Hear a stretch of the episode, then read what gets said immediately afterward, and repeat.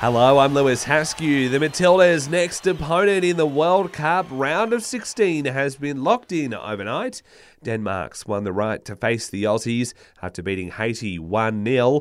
Defender Claire Hunt, though, says they weren't too fast who they faced off with. Regardless of who it is, I know that we can show up and, and get a win. That comes as the Opera House will line up for our Aussies for each game remaining in the Cup.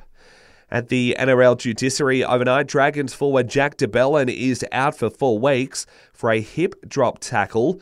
That's the same penalty dished out to Cowboys centre Valentine Holmes for a careless high contact. Meanwhile, West Tigers have just five games to save themselves from back to back wooden spoons starting this Sunday against our Raiders. Prop David Klemmer says they are determined to end the year on a high. You know, we want to finish the season off really well. We've only got five games left, and we want to yeah, just finish off really strong and have a crack.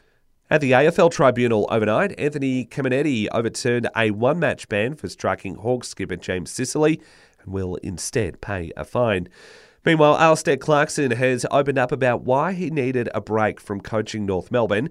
In a letter to members, Clarko uh, revealed he initially thought it would be a little embarrassing to take time off during the Hawks racism investigation, but sees it as an important step in his mental health.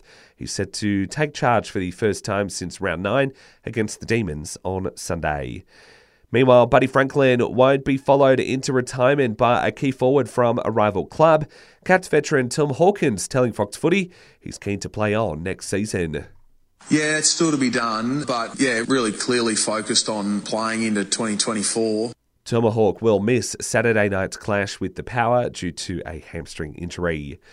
And Tiger Woods has been appointed as director to the PGA Tours Board. The move comes as a response to multiple player complaints about a lack of transparency before they revealed an alliance with the European and LIV Tours in June.